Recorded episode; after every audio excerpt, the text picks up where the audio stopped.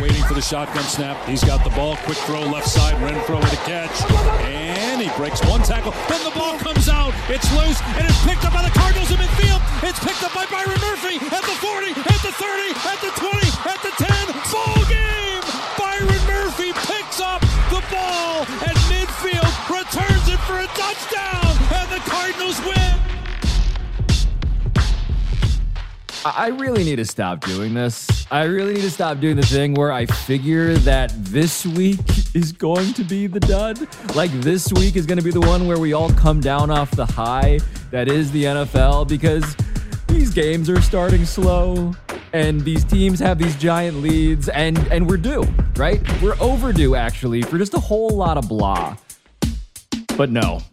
Not week 2. Week two wound up being the sequel that was actually better than the original, with not one but two 20 point comebacks, and a heartbreaking exit, and the return of a familiar leading man, and also, yes, the Cowboys. So today, our Monday morning quarterback, Alex Smith, tells us why he specifically can relate to so much of what we just watched and why it was even better than you think. I'm Pablo Torre. It's Monday, September 19th, and this is ESPN Daily. So, Alex Smith, uh, there's a lot of important stuff that like change the balance of power in the entire league, possibly. But I actually wanted to start here with you just with like the most fun thing I saw and that means Kyler Murray, right? Like, can we both start there? Are you okay with that? I'm I'm good with that. I uh, it was so funny you said that. I I don't know if I've ever can remember a, a single play lasting that long. I mean, no, the two no. point conversion he had today lasted 21 seconds. Uh, I didn't know that was possible, dude. It was a two point conversion. They were down 10 in the fourth quarter. They're trying to mount this comeback, the Cardinals are against the Las Vegas Raiders. They've been down the entire game and he covers 84.85 yards in 20 seconds on a two point conversion. And all I could hear while the play was going on was the Benny Hill music. Three receivers right. Snap to Kyler, looking right. Now back to the middle. Now runs to the right, being chased, backing up at the 20. Looking, still dancing around. Pointing, still holding the ball like it's street ball in the backyard. He's still got it. Runs right to the 10. Cuts left to the 5, and he's going to score! Oh my goodness! Kyler Murray on a play that took about a minute. Somehow gets in the end zone for two points. It was as about a backyard of play as you could ever dream of that's in the NFL. I mean, let alone he ran the 85 yards or whatever at over the 21 seconds. I mean, he directed traffic seven times, pointing guys left and right, trying to just will somebody to get open. Um, it was such a crazy play when you you know you pull back and you look at the all 22 view you realize the raiders are rushing two passers. They have nine guys no. in, in the end zone. So there's nine there's nine raiders in the end zone. You know you're it's a two point conversion. So i mean there's not a lot of field to work with. So you got nine black shirts just sitting there i mean as you can imagine it's just there's there's not a lot of space and meanwhile, as Kyler's scrambling around, he you know he's losing ground because he keeps wheeling back to the left and wheeling back to the right, and then setting up and pointing. Yeah, full on Madden. So it's hard to find a window now where you're throwing a 15 to 20 yard pass with nine Raiders in the in the end zone, and uh, he does the the smart thing, which was finally just called his own number and said, "Screw this! I'm I'm just going to run this bad boy in myself." That play though, that strategy, the it's time, it's Kyler time. That that play call, right? Like at a certain point, Alex, it became pretty clear to me that watching the Cardinals offense, like it is best when Kyler is doing Kyler. Like I understand that they have plays in their playbook, I presume, but it's that stuff that seems to be where this team actually can begin to look actually special. I, I, I couldn't agree more. I feel like it took six quarters uh, for Cliff Kingsbury to finally realize that. You know, they got just absolutely mollywopped in the opener last week. And then it looked like the same. It looked like they ran into the group of death. Here they got the Chiefs in the opener, and then they're getting the Raiders. And it was like, yep, man, the poor Cardinals got back to back AFC West teams. And it looked like it was going to be another embarrassing performance. And then the second half, especially the the end of the third and into the fourth, was just the Kyler show. And I think he showed why he is so special. There is nothing like him. I'm not sure, uh, you know, we've seen anything really close to him. I mean, maybe Michael Vick from a skill set standpoint and creativity. Or I mean, you just look at his stature. I mean, he's not he's not that tall. His legs his legs are not that long, but man, he can turn those suckers over. And there's nobody on the field that when he wants to, when he's healthy and rolling, there's not many. There's nobody on the field that can keep up with him, and he really showed that uh, with the game on the line. Yeah, I mean, it was it was he is the human joystick at quarterback that can also throw it all over the yard as well.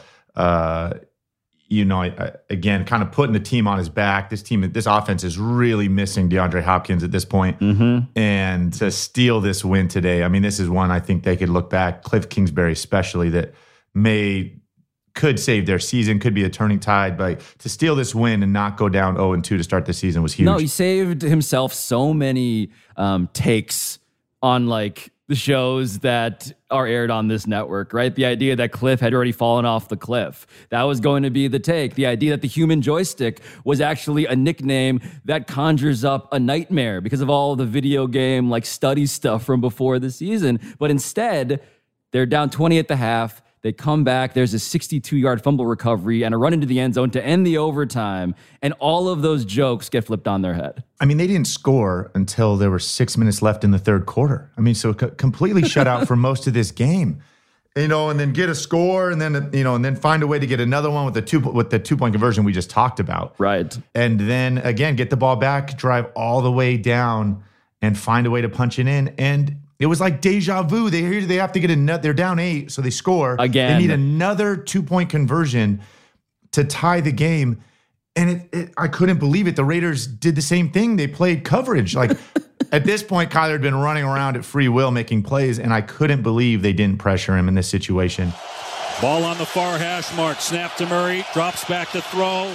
Everybody covered. Pointing, directing traffic, fires back at the end zone, and a sliding attempt. And A.J. Green pulled it in. He got it. It's a two point conversion. We are going to overtime. What a throw by Murray. And A.J. Green redeems himself. But that, I mean, to pull off this win and then in that with a walk off, walk off fumble recovery, scoop and score by the Cards defense, which had, been struggling to say the least, and uh, to, to win the game in that fashion. Uh, we'll see. We'll see if they can use this momentum going forward. No, and then you throw in the delay of game, you throw in the whole like mix of of just ingredients that have you, Alex Smith, for the podcast audience, like occasionally holding, literally holding your head in your hands. It felt like one of those days where if you were to look at a readout of our heart rate monitors as people watching the game, let alone playing it, you'd be like, Are you okay? Should you get checked out right now? The bad part is you could check my heart rate monitor and it definitely was fluctuating. Although, if you looked at GPS, I didn't move much at all today. I literally just sat in the same seat all day and it was glorious. The anti Kyler Murray, yes. exactly. You moved 0.1 yards. But all right, we both have to stay exactly where we are right now because after the break, we have to get to the actual biggest story of the entire day.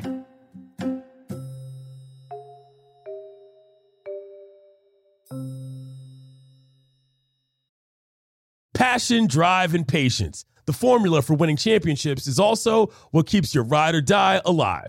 eBay Motors has everything you need to maintain your vehicle and level it up to peak performance superchargers, roof racks, exhaust kits, LED headlights, and more. Whether you're into speed, power, or style, eBay Motors has you covered. With over 122 million parts for your number one ride or die, you'll always find exactly what you're looking for. And with eBay Guaranteed Fit, your part is guaranteed to fit your ride every time or your money back. Because with eBay Motors, you're burning rubber, not cash. With all the parts you need at the prices you want, it's easy to make your car the MVP and bring home some huge wins. Keep your ride or die alive at ebaymotors.com. Eligible items only, exclusions apply.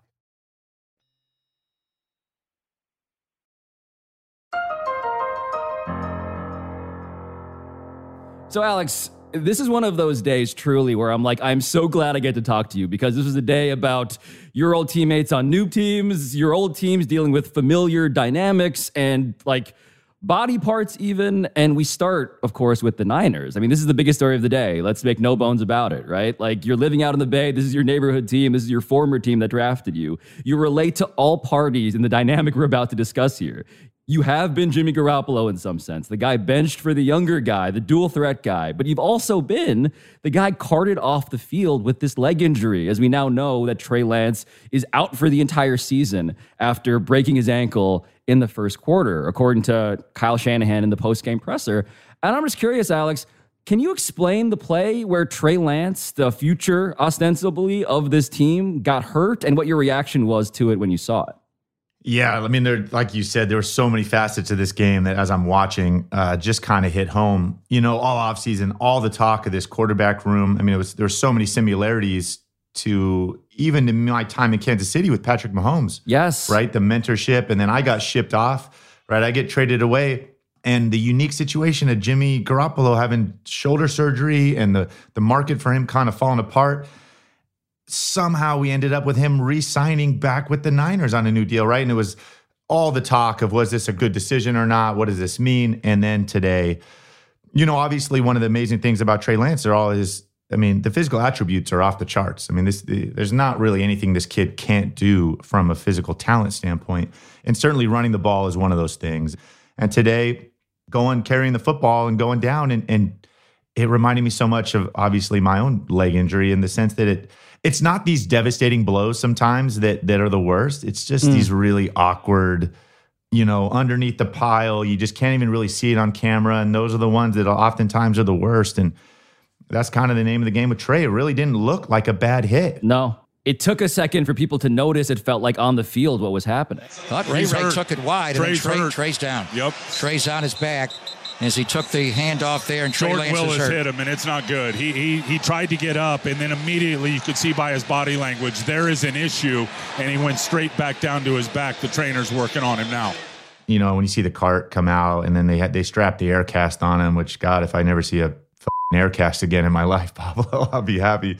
You know a lot of memories there, and obviously wishing him, you know, a lot of thoughts going out to him and, and what that means. You know, hopefully don't know if he's getting surgery uh, tonight or here soon, but obviously, you know, injuries. It's it's why we love football, but it's also why we hate it in the sense that it, the physicality and the speed is so amazing to watch. But obviously, a, a, repercussion of that are these injuries sometimes, and and so wishing him nothing but the best. Obviously, he's still an incredibly young man, got a huge future ahead of him, and and obviously, uh, hopefully, he can work past this bump in the road, and and that's all that this is. But immediately, you know, the camera pans to our guy Jimmy G Yep, waiting as designed, Alex. Waiting as designed. And I think for a lot of people out there, I know this this hit home with me is they couldn't understand why Jimmy stayed. Like why why would you stay, Jimmy? Why would you stay with this team that gave up on you and and wanted to go to somebody else? Well, if you look at the uniqueness of the situation again with his shoulder surgery, the market was kind of gone, right? The, the the offseason musical chairs that was the starting quarterback situation had already played out.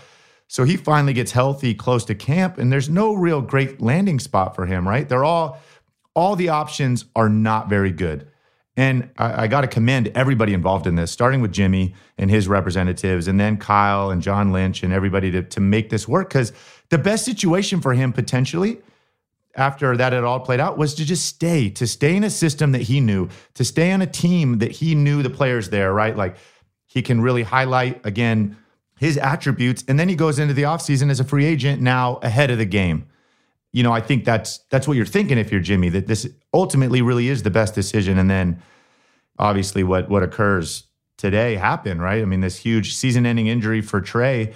And uh, there's no other team that can boast this. To go to a quarterback no, where no. I think in some ways, as crazy as it sounds, your Super Bowl aspirations maybe got better with your backup in. Well, oh, well, let's let's talk about this, man. Let's talk about this because we have a producer on this call right now, Alex Hyacinth, our resident 49ers maniac. And and he's teetering right now, man. Trey Lance is the guy that this team traded three first rounders and a third to move up and take. Third overall in 2021, right? And now the glory of football is also the random cruelty of football. So how can you help walk Alex H off the ledge here? How can you make him feel better about something that felt initially like just one of the worst days in franchise history? Again, at the end of last season, all I could think about as the Niners lost in the NFC Championship game, we were left with all these questions about Jimmy's limitations, right? Like what all these things he can't do that he's not. But we were also left with, we saw last week, we talked about it, right? There's going to be growing pains. Trey Lance, I mean, he played one game his last year of college, right? He sat last year and played two. Like it's this whole idea of potential, right? But could he achieve it?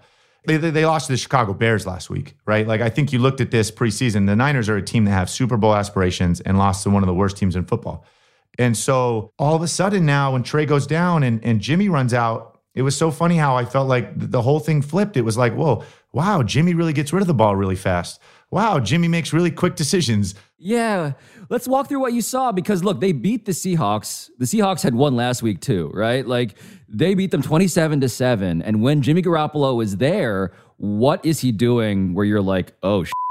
like this, there is a silver lining to a horrible situation. I mean, it, was, I mean, like, just to start the game, he went five for five for 80 yards and a touchdown. It was like he, he didn't even skip a beat.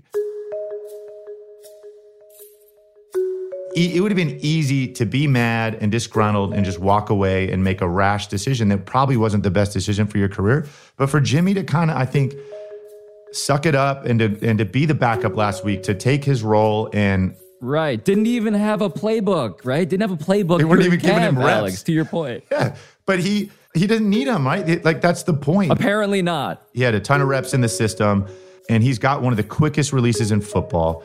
In a lot of ways some of these attributes run an NFL offense better, right? Like sometimes ultimately playing quarterback comes down to this. Can you stand in there with somebody bearing down on you and layer a ball over the middle, right? Or like, it, it, can you anticipate a throw and someone coming open? And Jimmy just did it time and time again today.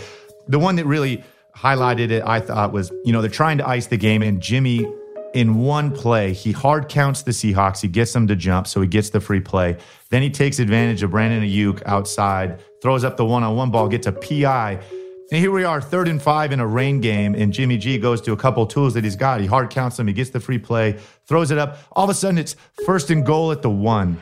They got the jump. Garoppolo uses the cadence, gets a free play, throws end zone, and it was nearly caught by Aiyuk with one hand. And then another flag is thrown from the far side. So you got the neutral zone infraction and maybe a DPI in the end zone. And it was just such a savvy veteran move that I thought, like, here's a guy that just like he, he's got it. There's these things that again that they don't get talked about. That that play's not going to get put on SportsCenter. But we got back to great Niner football. They ran the ball for almost 200 yards. Jimmy was in total control back there, making good decisions. This Niners defense was insanely good today. They held Seattle to like 30 yards rushing, barely got 200 yards of offense. So, I mean, this was the formula that I think all Niner fans were hoping for all season, right? Like play amazing defense, run the football. No doubt, no doubt. And your perspective on that from both sides of the aisle, so to speak, is is is a special one. I, I, ask you to apply that perspective to what you saw with the Cowboys and the Bengals, right? Because it, it is one of those situations. Well, I, and I actually want to start with the Joe Burrow part of this equation quickly before we get to the other injured quarterback situation that is overtaking the NFL conversation because Joe Burrow got sacked seven times last week by the Steelers. We talked about it. He got sacked six times by the Cowboys. I mean, this is an offensive line that was overhauled in the offseason because the Achilles heel of the Bengals, despite making the Super Bowl, was protecting their franchise quarterback. And now, when you're watching him get sacked again and again and again and again and again, like what what's happening here? Why is it happening here? Yeah, I mean, I think there's a lot there. You said it. I mean, this this team, I think, recognized their weakness from last season. I mean, this is a guy that Burrow just is taking way too many hits and, and obviously he is the uh, one of the shining young lights of the entire NFL, let alone your franchise. He just took you to the Super Bowl, and let's go. And and I think they stepped up and did it right. They went out and and made a bunch of moves in free agency and got a bunch of guys in uh, to really kind of uh, put their money where their mouth is, so to speak. But uh, it it has not played out these first two weeks. I mean, poor La'el Collins. I mean, he went from being matched up with T.J. Watt week one the returning reigning defensive player of the year and got it, it, was a long week last week. And then today, going head to head with Micah Parsons, who might well be the defensive player of the year this year. Good luck. Uh, they couldn't block him. And it wasn't just Micah. He set the tone for that D line, but the entire Dallas D line took over this football game. uh, for the vast majority of it, and Joe Burrow didn't have a chance. Yeah, these are my questions. Yeah, How much is he responsible now that we've changed some of the variables here for the stuff happening to him? Yeah, no, I I, I couldn't point to a single instance. Mm. No, I mean I I thought he he did a great job managing things back there, holding on to the ball, not making bad decisions in spite of all the pressure. I do think the one thing that I can point to is just how pass happy this offense is. They occasionally dabble in the run game, but but there has never been a commitment to this run game as being any and all of an identity for them on offense. And faced with the D line today, that when if you can just pin your ears back every single play, I mean, it's a huge advantage for a good D line. And I know they got all these weapons and shiny toys outside, and they're awesome, and we love them. Yep. But uh, they're going to get Joe Burrow killed. If they want him standing at the end of the season, they, they've got to get some kind of run game back. But we turn now to the other side of this dynamic where Dak Prescott is not standing. Dak Prescott has this thumb that he just had surgery on, and Stephen Jones, the CEO of the Cowboys, says that he could be back as soon as next week, Monday Night Football against the Giants, reportedly. But Cooper Rush just led the Cowboys to a 20 to 17 win over a team that was just in the Super Bowl last year after looking like this season was dead for the Cowboys at this point. And so, what do the Cowboys have here, Alex? What's going on in terms of their quarterback situation as you now assess it, having watched Cooper Rush play football? Yeah, I mean, having spent the entire week listening to everybody write off the Cowboys that the season was basically over all the moves that the Joneses needed to go make, the people, you know, trade for Jimmy G, all the signings they needed to go do. That's right. That's right. I, I really credit them, you know, Coach Mike McCarthy, this, again, that organization too, sticking to their guns. They got their young guy. They believe in Cooper Rush, who went 1 0 last year in his only start. They really feel like they've developed him and brought him along. He knows the system. And they showed a lot of faith in him today. You know, here they go, playing the defending AFC champions, right? Uh, the sky is falling. Dak, their leaders out, and uh, what do you know? Cooper Rush leads them to their first touchdowns of the season. Second and seven, Rush play fake, bootleg to the right, looking to throw it in the end zone, leaping catch. That is Noah Brown his first ever NFL touchdown. Two out of the first three uh, series, long 75 yard touchdowns, and he seemed very, very unfazed by all the noise that comes with being a Dallas Cowboy quarterback. I mean, the fact that he doesn't have Stephen A. Smith in his head, you know, is remarkable. And he stepped up and he made some really, really gutsy throws. Did he make some mistakes? Of course. Uh, he's a young guy playing a really good defensive unit, but I thought he made some gutsy, gutsy plays and made enough. The huge game winner, you know, Bengals again. Here, here they are, the second week in a row, having no business being in a game. They thoroughly got dominated, and they find a way to tie this game up. So close. And Cowboys get it back. Cowboys get it back with 57 seconds left, and Cooper Rush drives them down the field for the game winner and executes it really, really well. I had a lot of jokes. I had a lot of Mike McCarthy jokes, and it turns out it turns out that uh, those jokes are at least on ice for another week. But meanwhile, after the break, you talked about a comeback that almost was. Let's talk about the greatest comeback of the entire day and what the hell is happening in Miami right now.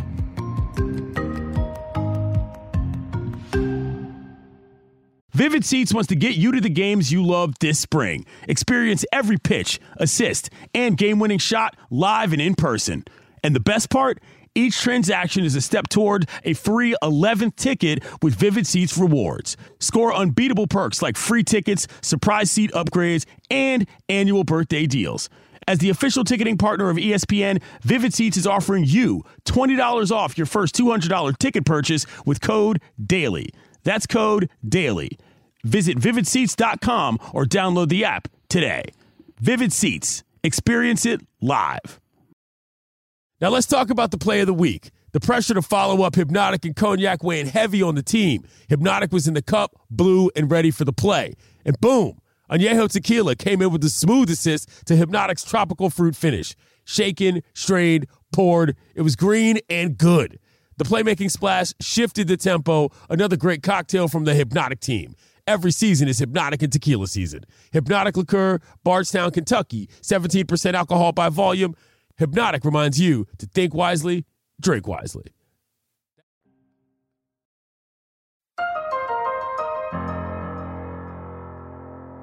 So, Alex Smith, this is the greatest day in Tuanon history, right? Like the online cult around Tua Tagovailoa has been waiting to has been waiting to celebrate after a game in which Tua throws for 469 yards, six touchdowns against two picks. I mean, they were trailing. Let's put it this way, actually, statistically. The last 11 years, teams trailing by 21 or more points in the fourth quarter have a record of 0 and 711. and now it is 1 and 711. So, how did Tua Tagovailoa and your old teammate Tyreek Hill and Jaylen Waddle and Mike McDaniel, their new head coach, how did they pull this off as you saw it? First off, Pablo, I can't tell you how excited I am to finally be on a Tuanon episode of ESPN Daily. it's time. It's time. With that being said, yeah, uh, they ran into a they, they flat out they ran into a buzzsaw, right? I mean, Lamar Jackson for the first three quarters of today was like outer world. I mean, he was absolutely perfect. I Yes. mean, I, I pressed pause at the beginning of the fourth quarter and I checked his stats. I mean, he literally had a perfect passer rating. He was 14 to 17 for 228 and three touchdowns. Oh, by the way, he had seven carries for 118 yards and a touchdown at that point. I mean, it was like literally He's the story. Yeah. He was the story of the day. Lamar Jackson figuring out cover zero, figuring out the blitz Yep. was the story that was going to lead our podcast. Yep. And it was like, man, I mean, what can this guy not do? And I, I mean, if you would have told me at that point that the Dolphins were going to somehow find a way to win this ball game, I mean, I, I, I would have taken the 700 and whatever to zero odds. I would have taken those. Yep. You know? Same. yeah. And so this honestly, for the Ravens, goes back to the Ray Lewis, Ed Reed days uh, of, of this glory defense. And this is a defense that has never waited for an offense to set the tone, right? They take pride as a defense that they are going to bring it, right? They set the tempo of the game, right? They are not reactionary. And it is it has stayed on through John Harbaugh. It has been an identity for them the last again 15 to 20 years. And with that, they are a hyper aggressive defense. I mean, th- th- there's no situational football up three scores. They're going to play it safe. I think they feel like they had a young quarterback in Tua in a new offense, and they had had a lot of success up in that point. They had some success. Tua had thrown two picks. They'd kind of caught him, uh, fooled him a couple times, and so they were going to keep it up. And they kept up these crazy disguises and zone pressures, and Tua made him pay. Tuanon came and made him pay and caught him in some big third downs in this fourth quarter. And two of them to Tyreek that, I mean, there was like nobody home. What are we doing? I was very confused as to how it was that Tyreek Hill was that open. What is your diagnosis of how it was that these bombs from a guy Yeah. who's not known for his strong arm Yep. Ended up connecting with your your old running mate? Yeah, so this this is uh we'll go we'll go in chronological order. So this is the first Tyreek touchdown. You know, and it's it's third and 10, I think and and again, they're trying to disguise, right? They're trying to confuse Tua. So they're holding shell. They're actually kind of they've got a couple linebackers mugged up on the weak side and and for everybody out there again, the Dolphins are in a three by one set. So they have Tyreek down, singled up by himself to the right of Tua, and then three receivers up top to the left. And they have Tyreek in a snug split, which means he's basically in like a weird little three to four yard split. And you do this, especially with a guy like Tyreek, because when you put him down in this funny split, you can't press him. Because if you do, you get worried about getting picked and rubbed with linebackers. So you it always backs a corner off. Well, with a guy Tyreek, guy like Tyreek, that's amazing because you get him a full head of steam, right? Like your best chance sometimes with him is to kind of get your hands on him at the line of scrimmage, but you kind of take that away with this alignment. So they've got him down in this snug split. Well, with that, the Ravens are kind of bluffing pressure from the side of Tyreek, and they're holding this shell. They're holding a two shell. So it looks like low, four across, two high safety. And at the snap, they hold it to the last minute. It's the exact opposite. It's pressure from the three receiver side. They all go running out and spinning. So the safety to the three receiver side drops in. And the safety that's on Tyreek's side is responsible to running, running back and getting to center field. Well, it's the young rookie, Kyle Hamilton, the, the young first round pick out of Notre Dame. And he he greatly underestimates how fast Tyreek is. Because again, Tyreek's in this cutoff split and he he pushes up on Marcus Peters and then hits the post and leaves everybody in the dust. Forward play down two touchdowns. Chase Edmonds, the running back, comes to Blitz. He gets it off, goes deep downfield for Wilson. Got it, touchdown. No, check it. It's Tyreek Hill. Check it. Tyreek Hill got behind everybody and Tua let it rip, man. That's all. That's all he had right there. And Tua, yeah, for all the talk that he can't throw the long ball, he doesn't skip a beat. So with that, again, they're bringing the overload pressure to the three receiver side. When the Dolphins pick it up, great. And in fact, Tua kind of drifts back away from the pressure to the side of Tyreek and then just heaves this ball down the middle. And Tyreek's the only one there, right? Easy catch score. I mean, it's amazing, but it's still a 14 point game, right? There's still, you're still like the game's over. This Right. is too little, too late, but, but right? the idea the idea that people are underestimating Tyreek Hill is a phenomenon that you have enjoyed personally. Yeah. Oh, for sure. Well, he's a guy that like it was funny. It didn't take very long when you're playing with him. For all the other receivers I played with, I'm sorry, but there were times when guys have go routes, okay, but they're not really go routes, Pablo. They're just like clear routes, okay? They're just kind of just it's it's an arrow, and the offensive coordinator tells him he's involved in the read, but he's really not involved in the read. Like when we go separately into the quarterback room, we really talk about who's going to get the ball, and that guy's often not part of it. You very quickly playing with Tyreek realize that like if he's got a go route, he's alive, right? Always, and you should always know if and when Tyreek's going deep, and it, it's always like the, the like the it's got like this like the Joker in your back card. Like you have your your read that we talk about, and then there's also this like asterisk that like if there's a good look to throw him a go ball, you throw it. Yep. He's just so fast and has such great ball skills with the ball in the air. And half the time, the, the corners, even if they're close, they're running so fast to keep up, they can't make a play on the ball. Like it's just this amazing thing.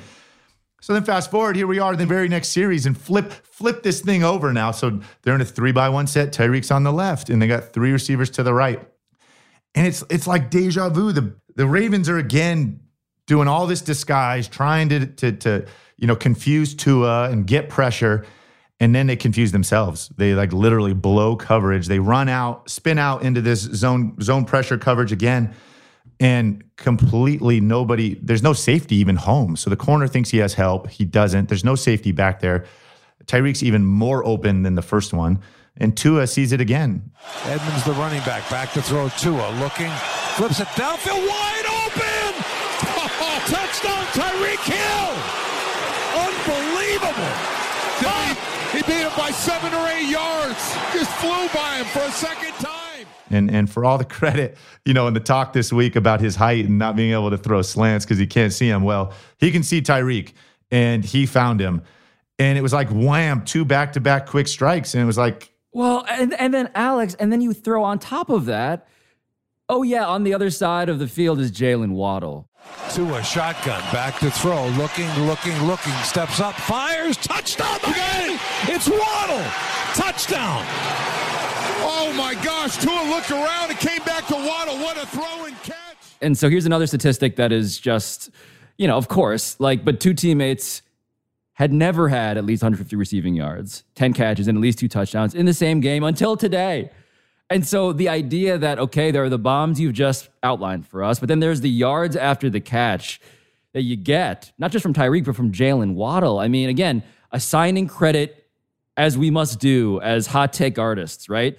The criticism of Tua that Tuanon is going to have to fend off is that these receivers, the yards after the catch, the system, that this is so much about that and not Tua. And I'm just wondering like how this all fits together as a quarterback as you understand it. I mean, for anybody out there making that argument, I mean, I think that's just garbage. I mean, he's a guy that threw for six touchdowns today. He just put his name in the record books alongside Bob Griese and Dan Marino. Okay.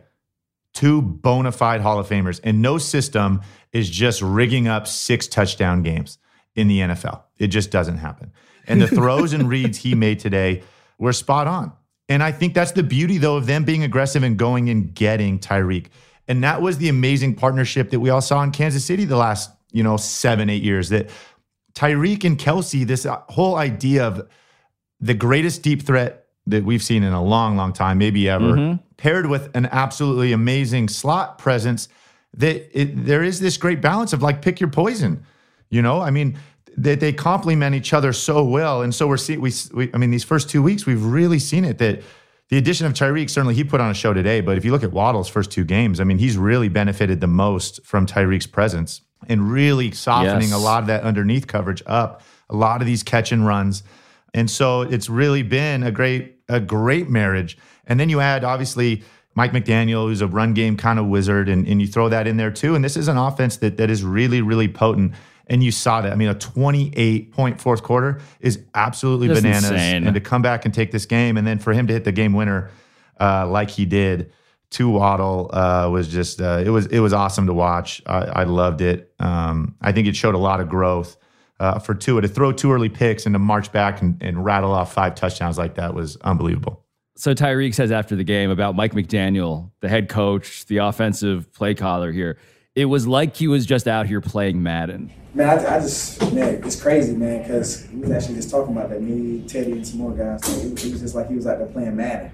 You know, he was just lining, lining us up quick. He was just like, which is another recurring theme of today. But I'm curious when you watch what Mike McDaniel is scheming up here in Miami in a way that's so different from what the Brian Flores Dolphins looked like for several years prior. What are you seeing out of McDaniel, a man we are clearly just obsessed with ourselves on this podcast?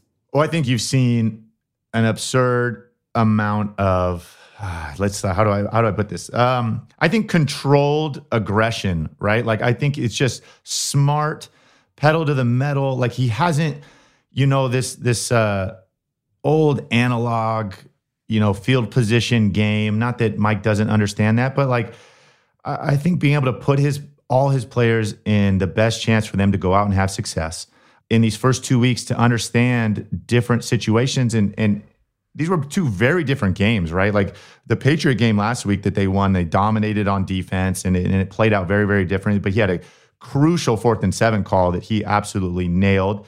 And the team responded so positively to him for, for making that call. And then today, obviously, they fall down and, and you saw him adjust, right? I mean, they, they played wide open. He put the ball into his hands, asked him to make plays, uh, really put the pressure I think countered this this Ravens defense pressure. So oftentimes when you play a, a, a defense like the Ravens and they, they throw so much at you that a lot of offensive coaches, again, to go back to these negative coaches, like they go into a shell, right? They coach and call plays conservatively. And that has an effect on you as a player. Like I can't tell you as a quarterback when conservative play calls come in, it makes you play tighter. And vice versa. If you have a coach that is free flowing and the the the aggressive play calls keep coming, it has an effect on you and your demeanor to the game, right? And it's subliminal. And I think everybody in the huddle picks up on that. And I think it's it's incredibly refreshing, refreshing. The fact that he connects and can identify with so many of these young guys, right? That again, I can't tell you how boring some of these football meetings are, these install meetings, right? and and I've heard amazing stories and I can only imagine, right, humor and the connection that Mike brings to these situations. I think guys appreciate that. They do. They've been in these other meetings, these snooze fests, when it's just like, oh my God, get me out of here. I can't handle another, you know, like droning Yes. Bueller. Who can't Bueller. relate, Alex? Who Yeah. cannot relate? Yes. So- yes, to the Ben Steinization Yes. of the NFL coach. Yeah, Right. and so Mike McDaniel is the exact opposite, right? I mean, he is he is uh, free flowing. He is also, I think, unapologetically himself, which I know everybody appreciates, right? He's not trying to be anybody he's not. Uh, this is who he is. Take it or leave it, and I think guys really respect that. And he certainly uh, had a great effect on the culture there. Two big wins to be two and zero, and again, that comeback today was for the record books. And Tuanon lives. Yes, Ale- Al- Alex Smith, I can think of no better way to end this podcast than by formally welcoming you, inducting you into Tuanon. They have also been expecting you. We are Tuanon. Expect us. Uh, if everybody out there could see the grin on my face right now. it's so wide. Thank you for making this interesting, man. Uh, thank you, Pablo. I'm Pablo Torre. This has been ESPN Daily. I'll talk to you tomorrow.